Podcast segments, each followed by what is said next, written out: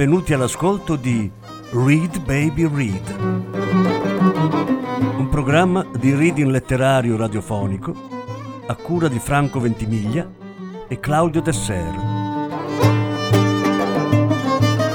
Voce Franco Ventimiglia. Regia Claudio Desser.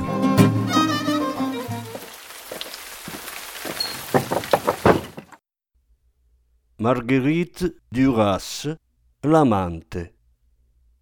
Lettura in nove parti. Ottava parte. La madre dice alla direttrice del pensionato: Che cosa conta? Che cosa importa? Ha visto quei vestitini consunti, quel cappello rosa e quelle scarpe d'oro? Come le stanno bene? La madre impazzisce di gioia quando parla dei figli e questo accresce il suo fascino. Le giovani sorveglianti del pensionato ascoltano mia madre con vivo interesse. Tutti, dice mia madre, le ronzano intorno. Tutti gli uomini del posto, sposati o no, le ronzano intorno. Vogliono questa ragazzina, questa cosa ancora indefinita. Guardi, ancora una bambina.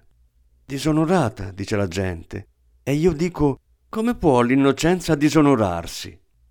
La madre parla, parla parla della prostituzione palese e ride dello scandalo, di quello scherzo, di quel cappello fuori luogo, della sublime eleganza della fanciulla che attraversa il fiume, e ride di ciò che nelle colonie francesi è considerato irresistibile. Parlo, dice, di quella pelle di ragazza bianca, di quella bambina che se ne stava nascosta in una località della savana e di colpo si mette in mostra e si compromette davanti a tutti con quella gran canaglia di miliardario cinese, diamante al dito come una banchiera, e piange. Quando ho visto il diamante, ha detto piano, mi ricorda il piccolo solitario che il mio primo marito mi diede per il fidanzamento. Il signor Obscure, dico, e ci mettiamo a ridere. Eppure, dice lei, si chiamava così, è proprio vero. Ci siamo guardati a lungo e poi lei ha sorriso un sorriso dolcissimo, un po' ironico, segnato da una conoscenza tanto profonda dei suoi figli, di ciò che il futuro avrebbe riservato loro, che ci è mancato poco che le parlassi di Cholon. Non l'ho fatto, non l'ho mai fatto. Ha aspettato a lungo prima di parlare ancora. E poi, con molto amore, lo sai che è finita, che non potrai mai più sposarti qui nella colonia. Alzo le spalle Rido. Dico, posso sposarmi dove e quando voglio. Mia madre fa un cenno di diniego. No, dice, qui tutto si viene a sapere. Qui non potrai più. Mi guarda e dice cose indimenticabili. Agli uomini piaci?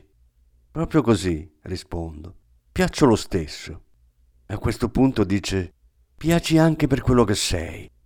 Chiede anche, lo vedi solo per il denaro? Esito, poi dico che è solo per il denaro. Mi guarda ancora a lungo, non mi crede. Dice, io ero diversa, ho faticato più di te a studiare ed ero molto seria. Lo sono stata troppo, troppo a lungo. Ho perso il gusto del mio piacere. Era un giorno di vacanza a Sadek. Mia madre riposava su una sedia a dondolo. Aveva appoggiato i piedi su un'altra sedia e creato una corrente d'aria tra la porta del salotto e quella della sala da pranzo. Era calma, buona. A un tratto aveva scorto la sua bambina. Aveva avuto voglia di parlarle. Non era lontana alla fine l'abbandono delle terre della chiusa. Non era lontana la partenza per la Francia. La guardavo addormentarsi.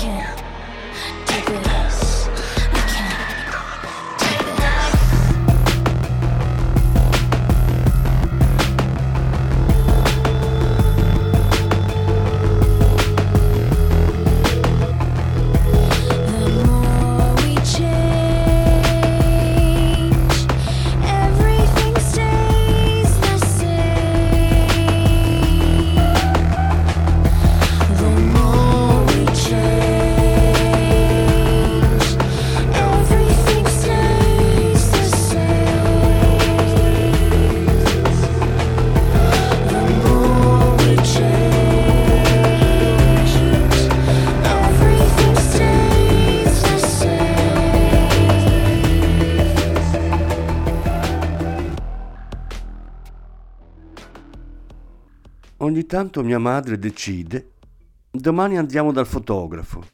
Si lamenta del costo, ma fa fare comunque le foto di famiglia. Quelle le guardiamo. Tra di noi non ci guardiamo mai, ma guardiamo le foto. Ognuno per conto suo, senza dire una parola di commento. Però le guardiamo e ci vediamo. Vediamo gli altri membri della famiglia, ad uno ad uno o raggruppati. Ci riscopriamo piccoli nelle vecchie foto, ci guardiamo su quelle recenti.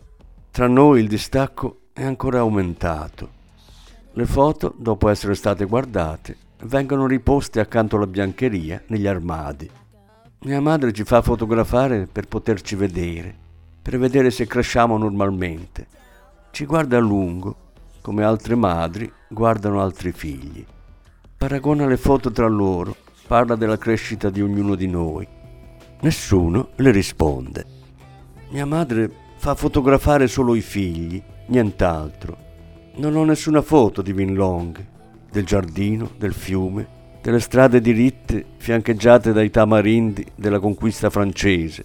Nessuna della casa, delle nostre camere rifugio imbiancate a calce, con i grandi letti di ferro neri e oro, illuminate come aule scolastiche con le lampade rossastre dei viali, i paralumi di lamiera verde. Nessuna nessuna immagine di quei luoghi incredibili, sempre provvisori, al di là di ogni bruttezza, da scappare, dove mia madre si accampava, aspettando, diceva, di sistemarsi definitivamente, in Francia però, in quelle regioni di cui ha parlato per tutta la vita, e che si situavano, a seconda dell'umore, dell'età, della tristezza, tra il Pas de Calais e l'Antre de Mer. Quando si fermerà per sempre, quando si stabilirà nella regione della Loira, la sua camera sarà la replica di quella di Sadek. Allucinante. Avrà dimenticato.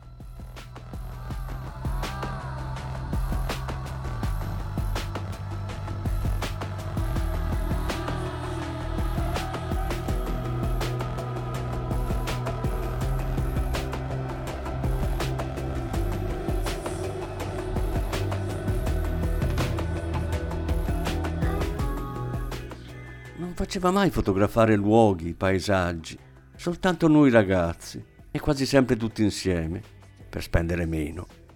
Le poche istantanee che abbiamo ce l'hanno fatte amici di mia madre o colleghi appena arrivati nella colonia, che facevano fotografie del paesaggio equatoriale, delle palme da cocco e dei culis da spedire a casa. Misteriosamente mia madre si porta dietro le foto dei figli quando va in ferie dai suoi parenti. Noi non ci vogliamo andare. I miei fratelli non li conoscono neppure. Io, la più piccola, le prime volte ci sono stata trascinata. Poi non ci sono andata più, perché le zie non volevano che parlassi con le loro figlie, per via della mia vita scandalosa. Allora mia madre non rimane che portare le foto e le porta, logicamente, giustamente, per far vedere i figli che ha. Lo fa perché si sente in dovere di farlo della famiglia le rimangono solo le cugine e dunque mostra loro le foto di famiglia. Si percepisce qualcosa di questa donna attraverso la sua maniera di essere, attraverso la determinazione ad andare fino in fondo senza mai sognarsi che potrebbe lasciar perdere, farla finita con le cugine, le pene, i doveri. È in questo assurdo coraggio della specie che io ritrovo una grazia profonda.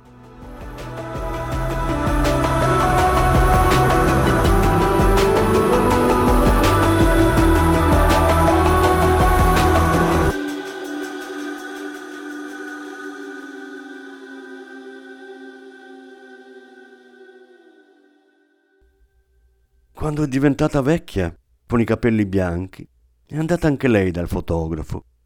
Ci è andata da sola e si è fatta fotografare con il suo bel vestito rosso scuro, la collana e la spilla di oro e giada, un pezzo di giada rivestito d'oro. Nella foto è ben pettinata, non una piega, perfetta. Anche gli indigeni benestanti andavano dal fotografo, una sola volta nella vita, quando vedevano avvicinarsi la morte. Erano foto grandi, tutte dello stesso formato, montate in belle cornici dorate e appese vicino all'altare degli avi. Tutte quelle foto, e ne ho viste molte, si somigliavano in maniera allucinante. Non solo perché tutti i vecchi si somigliano, ma perché i ritratti venivano sempre ritoccati in modo da attenuare, se ancora c'erano, le particolarità del volto. Tutti i volti venivano preparati allo stesso modo per affrontare l'eternità, venivano cancellati, uniformemente ringiovaniti. Così voleva la gente. Quella somiglianza, quella discrezione doveva ammantare il ricordo del loro passaggio nella famiglia, testimoniarne la singolarità e l'effettività. Più si assomigliavano e più l'appartenenza alla famiglia diventava patente. Inoltre tutti gli uomini avevano lo stesso turbante, le donne lo stesso chignon, le stesse pettinature tirate, e sia gli uomini che le donne lo stesso vestito a collo alto. Avevano tutti un'espressione che saprei riconoscere tra mille. Era l'espressione che aveva anche mia madre nella fotografia con il vestito rosso. Un'espressione nobile, direbbero alcuni, ed altri spenta. Non ne parlano più, mai. Ha inteso che lui non farà altri tentativi con il padre per sposarla, che il padre non avrà pietà per il figlio, non ne ha per nessuno. Fra tutti gli emigrati cinesi che hanno in mano il commercio del posto, quello delle terrazze azzurre è il più terribile e il più ricco. I suoi possedimenti si estendono ben oltre Sadek fino a Cholon, la capitale cinese dell'Indocina francese. L'uomo di Cholon sa che il padre e la bambina hanno preso la stessa decisione e che essa è inappellabile. Comincia vagamente a capire che la partenza che lo separerà da lei è un bene per la loro storia, che lei non è tipo da sposarsi, che fuggirebbe da ogni matrimonio, che deve abbandonarla, dimenticarla, renderla ai bianchi, ai suoi fratelli. Da quando lui era pazzo del suo corpo, la ragazzina non soffriva più di averlo così magro e neppure la madre, stranamente, se ne crucciava più come prima, proprio come se avesse scoperto che quel corpo era in fondo plausibile, accettabile, come un altro. Lui, l'amante di Cholon, crede che la crescita della fanciulla bianca abbia risentito del caldo troppo forte. Anche lui è nato e cresciuto in quel caldo scopre una cosa che li accomuna. Dice che tutti gli anni passati qui, a questa insopportabile latitudine, hanno fatto di lei una ragazza del posto, un indocinese. Ha i polsi sottili delle ragazze di qui, i capelli folti che sembrano aver assorbito tutta la forza, lunghi come i loro, e soprattutto la pelle, una pelle di tutto il corpo ammorbidita dall'acqua piovana che viene raccolta per il bagno delle donne e dei bambini. Dice che le donne francesi, in confronto a lei, hanno la pelle del corpo dura, quasi ruvida. Dice che ciò è dovuto anche all'alimentazione povera dei tropici, composta di pesce, di frutta e anche alle cotonine, alle sete con cui sono fatti i vestiti, sempre ampi, che lasciano il corpo sciolto, libero, nudo. L'amante di Cholon si è assuefatto all'adolescenza della fanciulla bianca, fino a delirarne. Il piacere che prende a lei ogni sera impegna il suo tempo, la vita. Con lei non parla quasi più. Forse crede che non capirebbe più ciò che vorrebbe dire di lei e di questo amore che lui ancora non conosceva, di cui del resto non sa dire niente. Forse scopre che non si sono ancora mai parlati, se non quando si invocano gridando la sera nella camera. Sì, credo che non sapesse, che scoprisse di non sapere. La guarda, a occhi chiusi continua a guardarla e respira il suo viso, respira la fanciulla. A occhi chiusi ne respira il respiro, l'aria calda che esce da lei. Discerne sempre più vagamente i contorni di quel corpo, un corpo diverso dagli altri, ancora non finito, che continua a crescere nella camera, ancora incondito, a ogni istante continua a formarsi. Non è soltanto dove lo vede, ma anche altrove. Si estende oltre la vista, verso il gioco, la morte. È duttile, partecipa tutto al piacere come se fosse adulto, se ne avesse l'età, senza malizia. È di un'intelligenza spaventosa. Guardavo quel che faceva di me, come si serviva di me. Non avevo mai pensato che si potesse farlo in quel modo. Andava oltre le mie aspettative, assecondava il destino del mio corpo. Così ero diventata la sua bambina. Anche per me lui era diventato qualcosa di diverso. Cominciavo a riconoscere l'inesprimibile dolcezza della sua pelle, del suo sesso, al di là di lui. Anche l'ombra di un altro uomo doveva attraversare la camera, quella di un giovane assassino, ma io ancora non lo sapevo. I miei occhi non la vedevano. Ancora l'ombra di un giovane cacciatore doveva attraversare la camera. Quella sì, talvolta sapevo che era lì, nel momento del piacere. E glielo dicevo all'amante di Cholon. Gli parlavo del suo corpo e del suo sesso, della sua ineffabile dolcezza, del suo coraggio nella foresta e sui fiumi, alle foci delle pantere nere. Tutto aumentava il suo desiderio e lo spingeva a prendermi. Ero diventata la sua bambina. Fa l'amore ogni sera con la sua bambina e talvolta si spaventa, si preoccupa della sua salute, come se scoprisse che è mortale e pensasse improvvisamente di poterla perdere. Che sia così magra lo spaventa, qualche volta in maniera improvvisa. Si preoccupa anche di quel mal di testa che spesso la riduce moribonda, livida, immobile, una pezza umida sugli occhi, e di quel disgusto che lei talvolta ha della vita, che la invade se pensa a sua madre, e improvvisamente urla e piange di rabbia all'idea di non poter cambiare la sorte, rendere felice la madre prima che muoia, uccidere chi le ha fatto tutto quel male. Lui, il volto contro il volto di lei, riceve il suo pianto, se la preme contro, folle dal desiderio delle sue lacrime, della sua rabbia. La prende come prenderebbe la sua bambina. Prenderebbe così la sua bambina. Gioca con il corpo della sua bambina, lo volta, se ne copre il viso, la bocca, gli occhi, e lei continua ad abbandonarsi, assecondando il suo gioco. Di colpo è lei a supplicarlo, senza dirgli di che cosa, e lui le grida di star zitta, di non voler più godere di lei, ed eccoli di nuovo avvinti, incatenati insieme nello spavento. Ed ecco lo spavento dissolversi. Ecco che gli cedono ancora, in lacrime, disperati, felici. Tacciono per tutta la sera. Nell'auto nera che la riporta al pensionato, lei gli appoggia la testa sulla spalla. Lui l'abbraccia. Le dice che è bene che la nave francese arrivi presto, la porti via, li separi tacciono lungo il percorso. Lui a volte chiede all'autista di imboccare i viali lungo il fiume. Lei si addormenta esausta, appoggiandosi a lui, che la sveglia con i suoi baci. Nel dormitorio c'è una luce azzurrina e un odore d'incenso. Bruciano sempre un po' d'incenso al crepuscolo. Il caldo è afoso, tutte le finestre sono spalancate, ma non c'è un filo d'aria. Mi tolgo le scarpe per non far rumore, ma non sono preoccupata. So che la sorvegliante non si alzerà, che ormai è pacifico che io rientri la notte all'ora che mi pare. Vado subito vicino al letto di Hélène Lagonel, sempre con un po' di apprensione, sempre con la paura che sia scappata dal pensionato durante il giorno. C'è, dorme profondamente, Hélène Lagonel. Ho il ricordo di un sonno cocciuto, quasi ostile, di rifiuto. Le braccia nude circondano la testa, abbandonate. Non sta composta come le altre ragazze. Tiene le gambe piegate. Non le si vede il viso. Il guanciale le è scivolato via. Intuisco che mi ha aspettato e poi si è addormentata così, impaziente, in collera.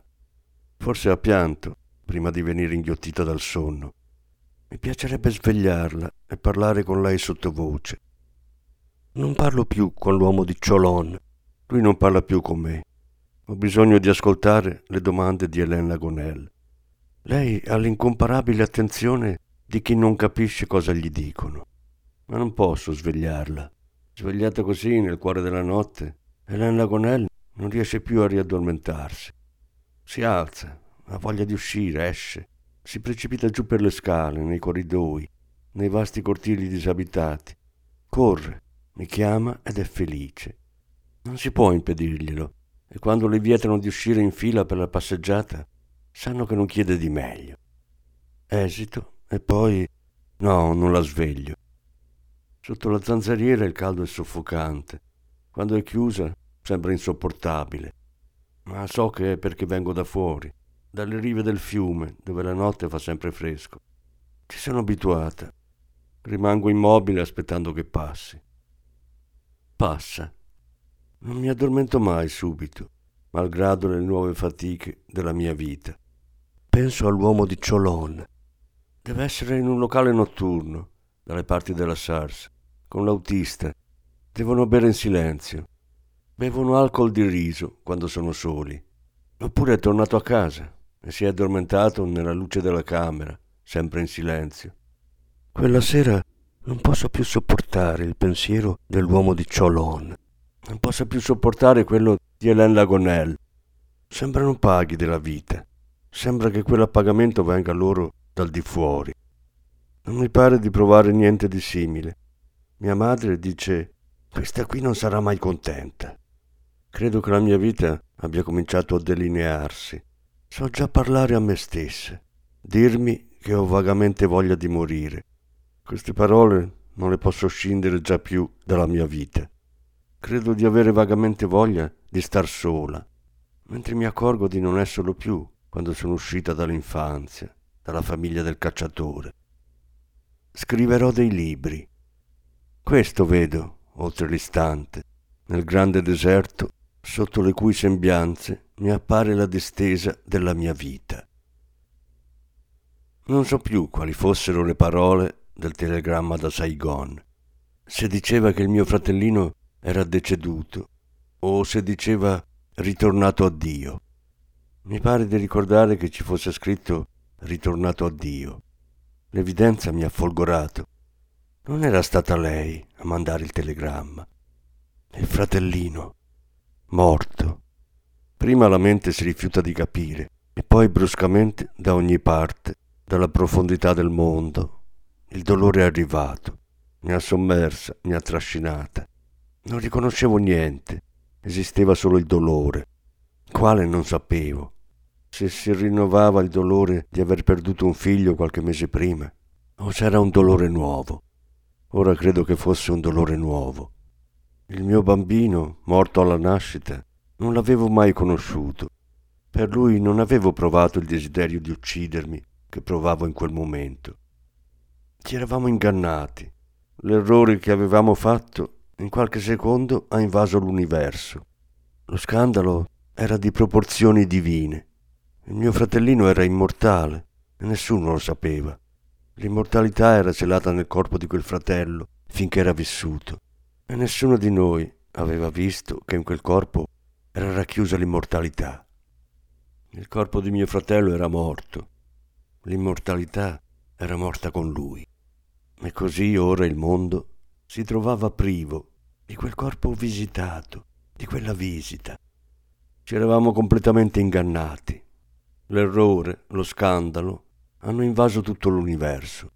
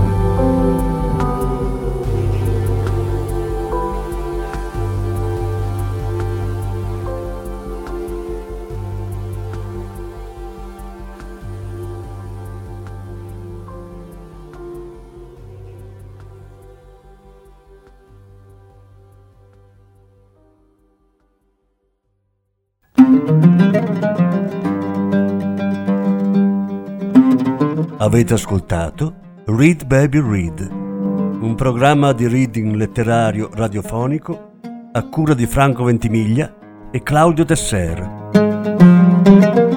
Grazie per l'ascolto, alla prossima settimana. La nona parte della lettura sarà trasmessa la prossima settimana.